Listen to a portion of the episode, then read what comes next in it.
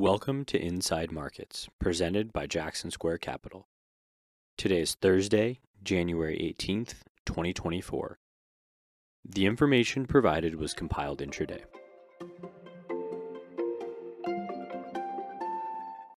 U.S. equities are mostly higher, erasing yesterday's decline. Tech is the upside standout as semi and semi-cap equipment stocks rally after Taiwan Semiconductor's positive earnings report.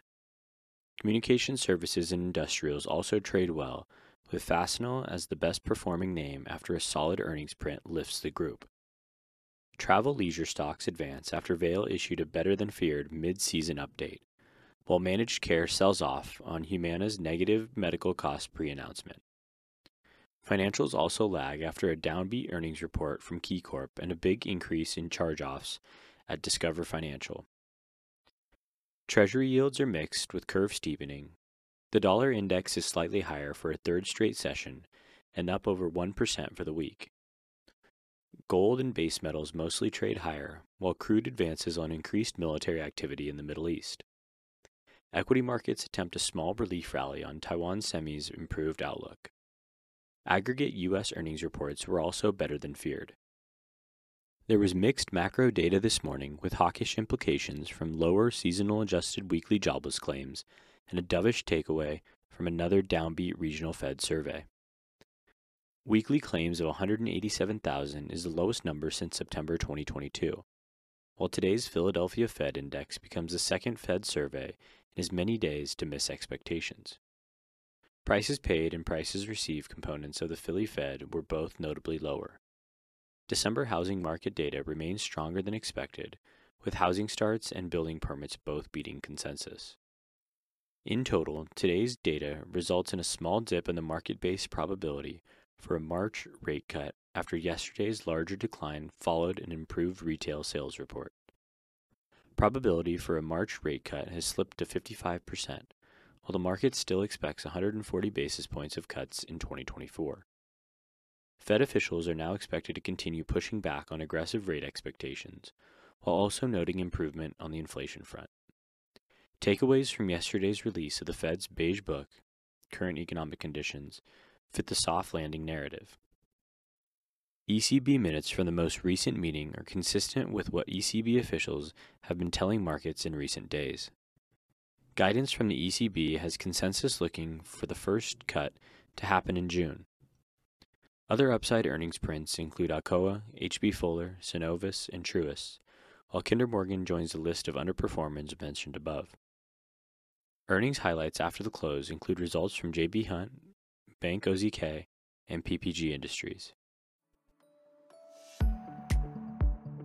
Investing in mutual funds with an advisor can increase your risk of tax inefficiency and unnecessary fees.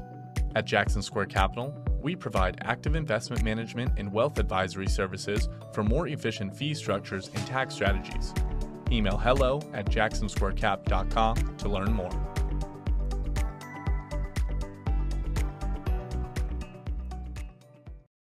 Today's relief rally is unlikely to generate much upside as equity markets need lower bond yields to advance from here. Yesterday's retail sales print and beige book are consistent with resilient economic conditions, which should keep 10 year yields biased slightly higher in the near term. In our opinion, the backup in bond yields looks like mean reversion rather than something driven by macro fundamentals, and we look for 10 year yields to top out near 4.25%. Bearish macro developments would put yields back on track for 3.74% sometime during Q1, with further downside to 3.28% in the months ahead.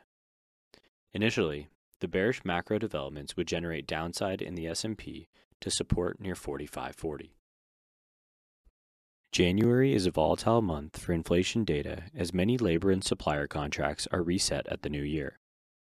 On average, 38% of annual wage growth takes place in January, and some core goods see up to 50% more volatility in price changes in January compared to any other month of the year. Obviously, this is well understood by economists and is reflected in their estimates.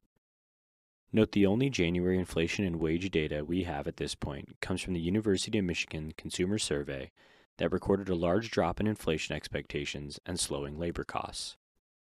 Base effects could also hold back January year over year CPI gains, with expected slowing in February and March reports, encouraging the Fed to cut rates in June. Jackson Square Capital provides investment management and planning for high net worth individuals and their families. If you'd like to know more, please visit jacksonsquarecap.com.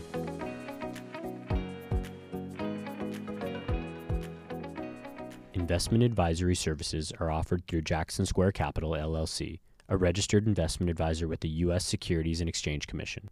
This material is intended for informational purposes only. It should not be construed as legal or tax advice and is not intended to replace the advice of a qualified attorney or tax advisor.